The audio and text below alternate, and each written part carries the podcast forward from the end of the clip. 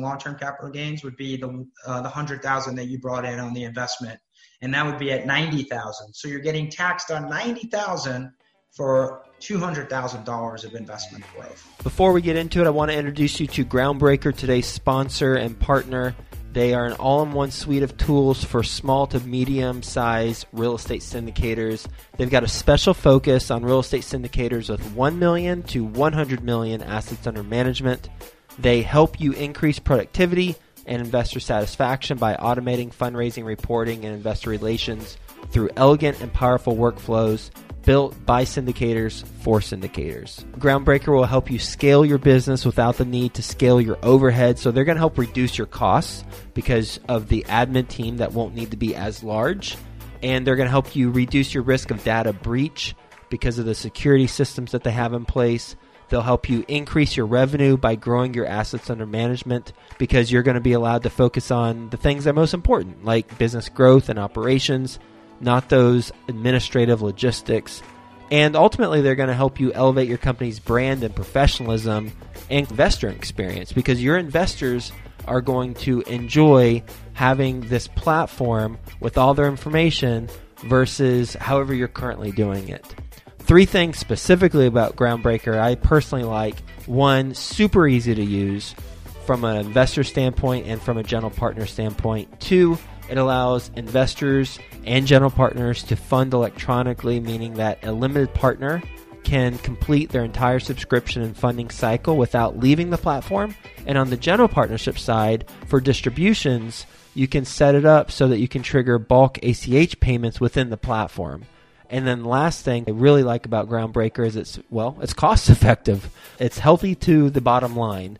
Their basic plan allows sponsors to sign up for as little as $100 per month with no limits on deals or investors. And you can read all about the pricing on their website. Speaking of their website, it is groundbreaker.co forward slash Joe, J O E. And when you go there, groundbreaker.co forward slash J O E, you're going to get access to a pitch deck that the Groundbreaker team created so that you have a template should you want to use that and customize it for your own deal. So go to groundbreaker.co forward slash Joe. Quick disclaimer the views and opinions expressed in this podcast are provided for informational purposes only and should not be construed as an offer to buy or sell any securities or to make or consider any investment or course of action. For more information, go to bestevershow.com. Best ever listeners, today's guest is being interviewed by Theo Hicks. You know Theo, he's with us every Friday on Follow Along Friday. You're going to get a lot of value from this conversation. So, with that being said, let's get going. Hello, best ever listeners, and welcome to the Best Real Estate Investing Advice Ever show. I'm Theo Hicks, and today I'll be speaking with John Rubino. John, how are you doing today? I am doing fantastic, Theo. Thank you so much for having me. I'm excited, honored. It's a pleasure, and looking forward to talking with you and your listeners. Well, thank you for joining us again. So, John is a repeat guest. His episode is 1630. He was on a year and a half ago from this recording, February 2019. That episode was raising capital for completing big deals. we talked about raising capital and this episode, being on a Sunday, is going to be a skill set Sunday. So we're going to talk about a specific skill that our guest has. Before we get into that, as a reminder, John is the founder, COO, and co managing partner of JID Investments. He has 15 years of active and passive real estate investing experience. The JID investment portfolio consists of over $14.5 million invested into six projects in DC North Carolina, South Carolina, and Atlanta. He is based in Fairfax, Virginia, and the website is jidinvestments.com. So, John, before we dive into the skill set, do you mind telling us a little bit more about your background and then what you're focused on now? Sure can. I've been in real estate for over 15 years now. I served in the Navy. You can see some of these cool airplanes behind me for 20 years. I retired back in 2017 and started my business in real estate back in 2013. I was a little bit of an active investor when I first started. I did some renovation properties, I did some new construction properties, and I really found my niche though after a few years in the business in the passive investment side, partnering with sponsors and developers that were out doing a lot of the heavy lifting and finding real quality projects on the residential, commercial, mixed use side. And I decided that uh, I wanted to be in that world to passively invest, have less of the risk of the management and the operations piece, the recourse, the guarantees, and a lot of the stress that the developers deal with. I wanted to be more on the sidelines with the money and be able to help them get them over the hump with their capital stack on the equity side. So I did that for about seven years while I was still in the Navy. And when I got back to DC for my final tour in the Navy, I started JID Investments in 2013 together with my accountant at the time, who's now my business partner. And together we stood the business up. And a lot of the information that I shared with Joe kind of covers it on our first episode on how we came about and how we started. But fast forward to where we are now with our business, we have about 143 investors that are accredited high net worth individuals and businesses that we go out to and I guess you call it syndication. We syndicate projects with partnered sponsors and developers on the active side, and we bring those projects to our 143 investors, of which David and I are inclusive of and we raise money for those projects. And a lot of the projects we are investing in, like you said, Theo, DC, Maryland, Virginia, Southeast is kind of our backyard. And given what's going on with COVID and a lot of the unknowns with the economy, really happy that we've selected those markets because they've been able to see a little bit of a resiliency, more so in DC than other markets that are really struggling right now. So I think that that's really given us I guess a knee up or just a little bit more confidence that our investments are absorbed well. And when we do see recoveries and again, growth in the economy, we feel that we're going to be on the forefront given those markets. So we're excited. We're doing real well. We're scaling the business. We have some really cool and amazing new projects coming in. And that's what we're doing. Thank you for sharing that. And sure. you're ending there with the very cool projects. We'll transition into the conversation of today. So, the skill set we're going to talk about today are opportunity zones. So I'm going to let you take it away, and then I'll follow up once you said your piece. Absolutely. And full disclosure to your listeners, opportunity zones are very comprehensive, large scope type investments where you definitely need to speak with the professionals in your world that handle your taxes, your broker, your business attorneys, to make sure that they are there for you to go through some of the details and some of the specific legalities and compliance, which I'm not qualified to speak of. What I will talk to you about is a little bit of what the program entails, the process of how it started, and how it's become a wonderful opportunity for folks to take advantage of tax sheltering, tax benefit investment, similar to what an active investor does with a 1031. A passive investor can now utilize this as an outlet or a venue to take capital gains and roll into an investment that allows them the ability to defer to grow and to still be involved in real estate to see appreciation in their capital and their investments. So back in 2016, with the Jobs Act that came through through the Trump administration, Senator Tim Scott of South Carolina and Cory Booker in a bipartisan legislative bill as part of the 2017-2016 Jobs Act put the Opportunity Zone plan together. There was a lot of leaders inside of that. Secretary Carson, Governor McMaster's down in South Carolina. They all came together and they put this legislation. And really, what it did is it empowered the states to go out and identify certain parcels of land or pieces of land in urban, low income, potentially affordable areas that needed regentrification and really needed a boost to get their areas growing. And what these governors did is they went out and they identified the properties and the locations, got that back to the federal government, and that became the opportunity zone map for the country. So what that then allowed is it opened the door to have public and private investors come in and to purchase property to take advantage of and to utilize, take advantage of, but utilize the system and the law within its jurisdiction to then have investments take place.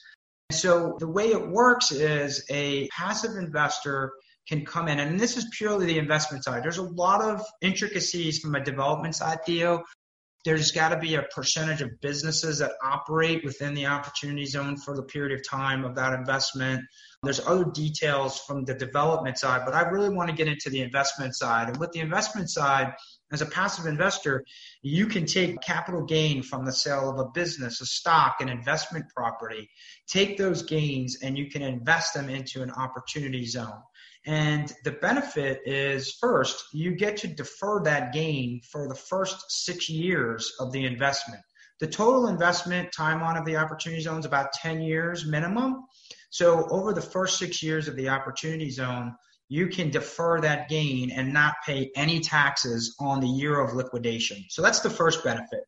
The second benefit is in year five of the investment, there's a reduction in basis of 10% on the investment to have as far as your capital gain tax on that money. So let's say you brought in 100,000 Theo in year one of the investment. In year five, you get a reduction of $10,000 or 10% on the basis to now have to only pay the deferred gain in year six on the taxes at $90,000.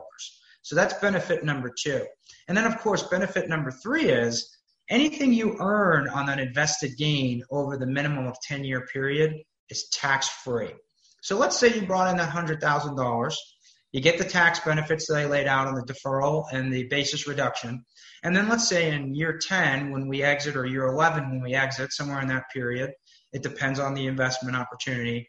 You make a 2x on your money. You make a 100% return and you get a $100,000 profit from your $100,000 investment. That $100,000 profit is tax free.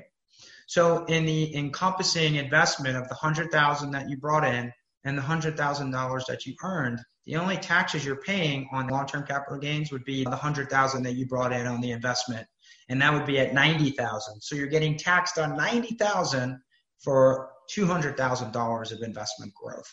So hopefully that gives a little bit of insight into the program. And there's a lot of folks that are doing it right now.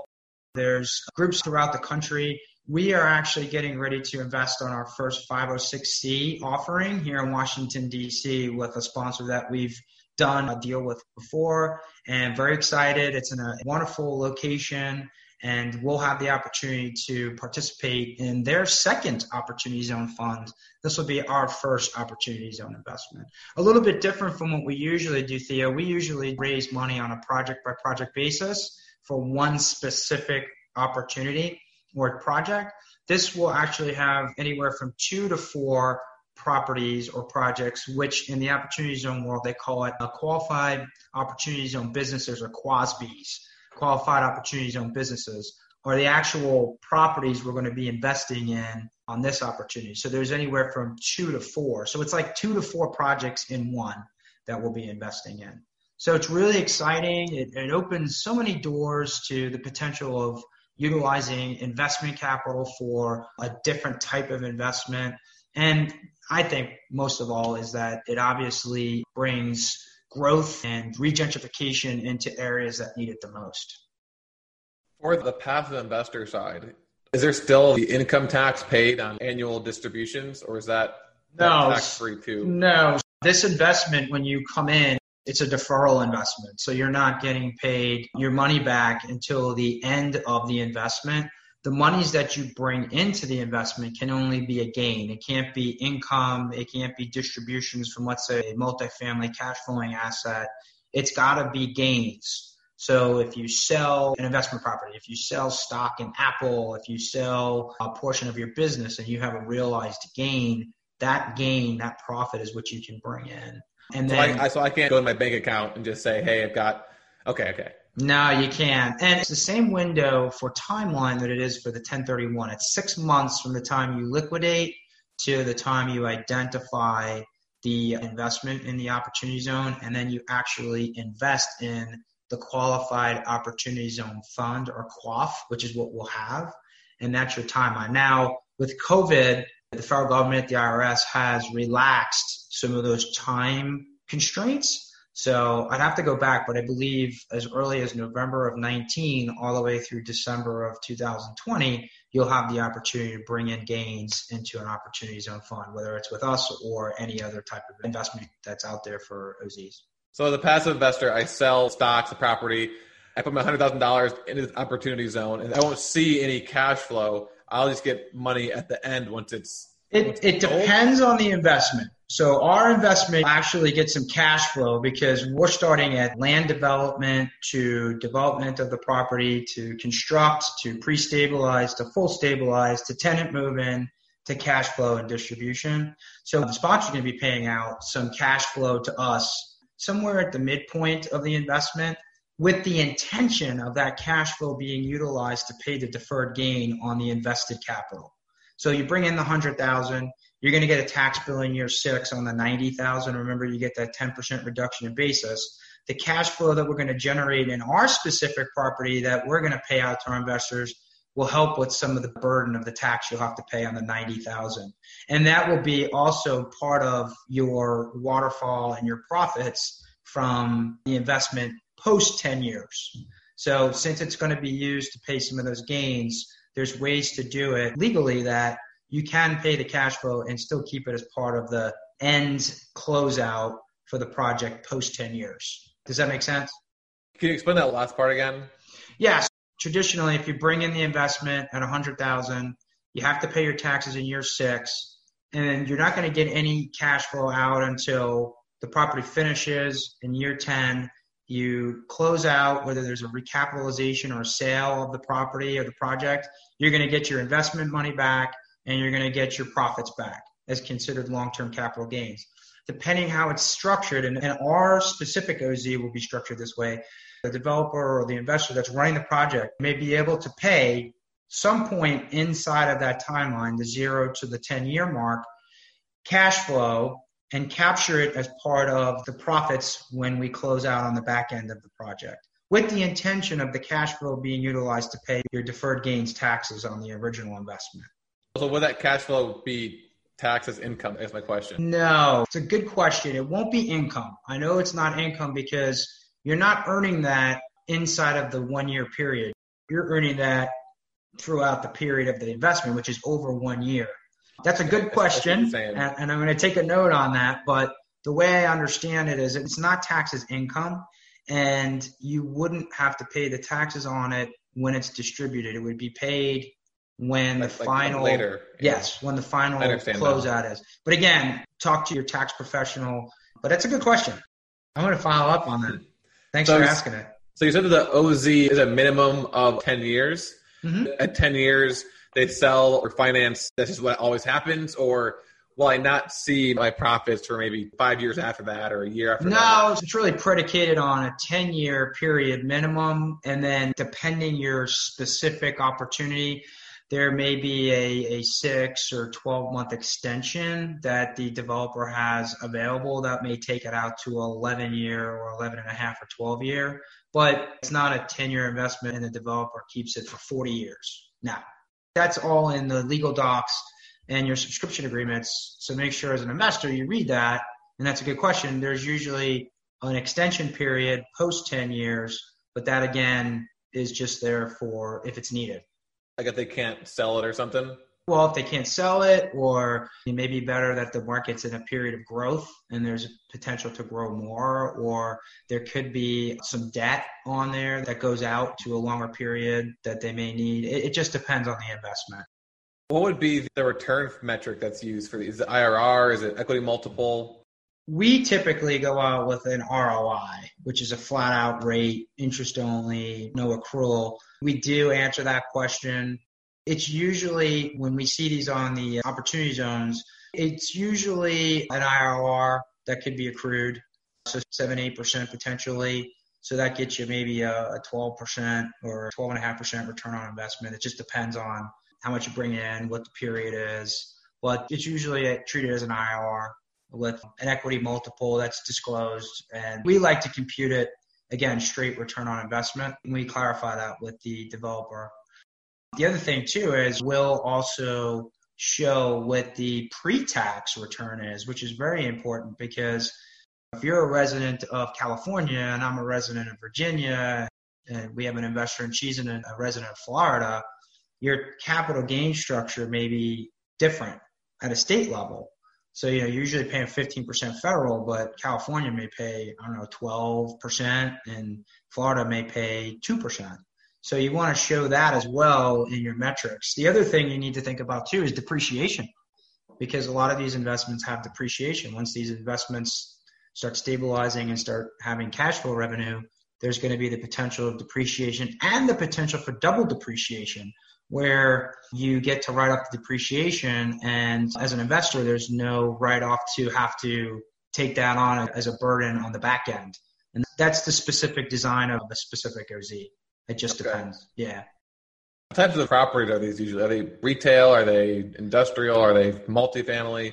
Again it just depends there needs to be a level of business that operates within the opportunity zone. Again, I don't have the specific percentage and how long, but I believe it's 90%. Your listeners can verify that, but there needs to be an element of business that stays within the opportunity zone for the duration, and that percentage has to be that number while it's still going through the full 10 year period. But it these usually start out land development with a development piece to build and then there's a construction piece, there's a whole period. And it could be mixed use, it could be part of a larger grouping of properties that are commercial, mixed use, and residential. It just depends on that specific opportunity. From a passive investor standpoint, what are some things that they need to know when they're looking to invest in opportunity zone compared to your typical apartment syndication deal? I don't know the main differences, but just what are the important factors they need to look at, and understand, to properly analyze an opportunity zone deal? I think first and foremost, they need to understand the implications from a tax perspective to see what makes sense. The nice part about an opportunity zone is that different from a 1031 is 1031, you got to bring everything back in to the next property, right?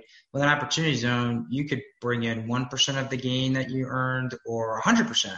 Whatever you bring in gets treated with the opportunity zone process or the strategies. Whatever you don't bring in, you're just going to pay long term capital gains on that for that tax year, right?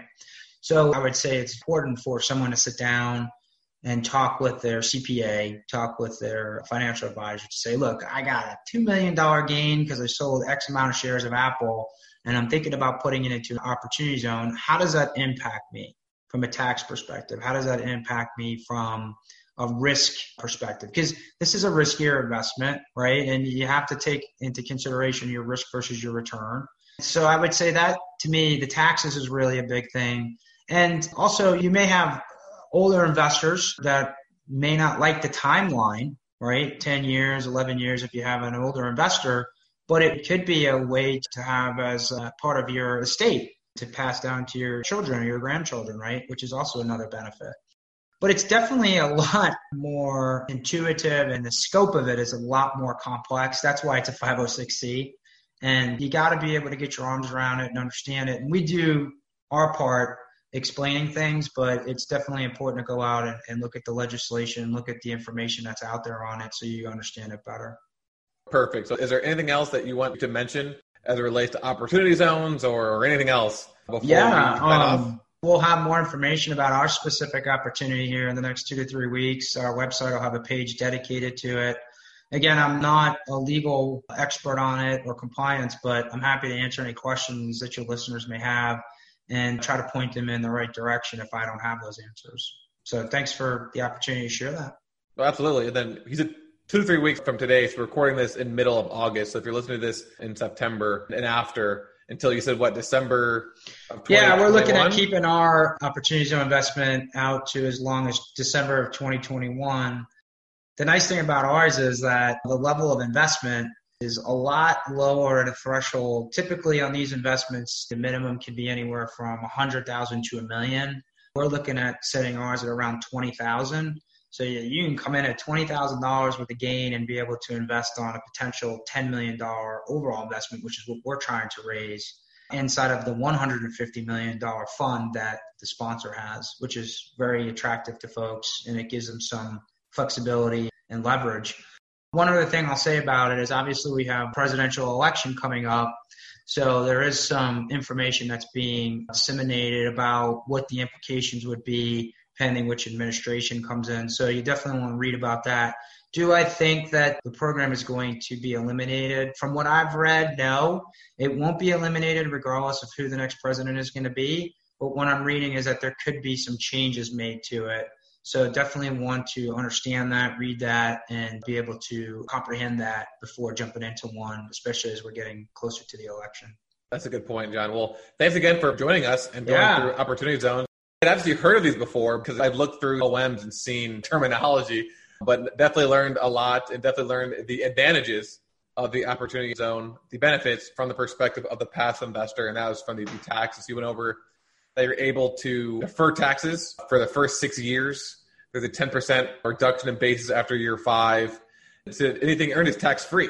That's correct. Uh, after the, the after the 10 year minimum, and then it's kind of similar to the 1031 exchange for passive investors. And then when you're looking at these types of deals, you said talk to your CPA, your tax guy, for how it will benefit you and what potential risks there are. You mentioned that it's 506C, so it's a pretty complicated, sophisticated investment, so you need to be accredited and then kind of pay attention to the various pieces of legislation regarding the opportunity zone. So, John, I appreciate you coming on. Make sure you check out his website is jidinvestments.com. And then, as he mentioned in his intro, you can learn more about the beginning of his business. That is episode 1630. So, appreciate it, John. Best My pleasure. Thanks, Theo. Great talking with you and your listeners. My best to Joe, and thanks again. Absolutely. And the best ever listeners, as always, thank you for listening. Have a best ever day, and we'll talk to you tomorrow. Groundbreaker helps you increase productivity and investor satisfaction by automating fundraising, reporting, and investor relations through elegant and powerful workflows built by syndicators for syndicators. Go to groundbreaker.co forward slash Joe. That's groundbreaker.co forward slash Joe to get a free deal pitch deck template. Do you buy property worth over a million dollars and are you missing huge income tax benefits? Cost segregation is one of the methods I use myself to lower taxes on our properties and increase the cash flow. Call Yonah Weiss with Madison Specs at 732 333 1477.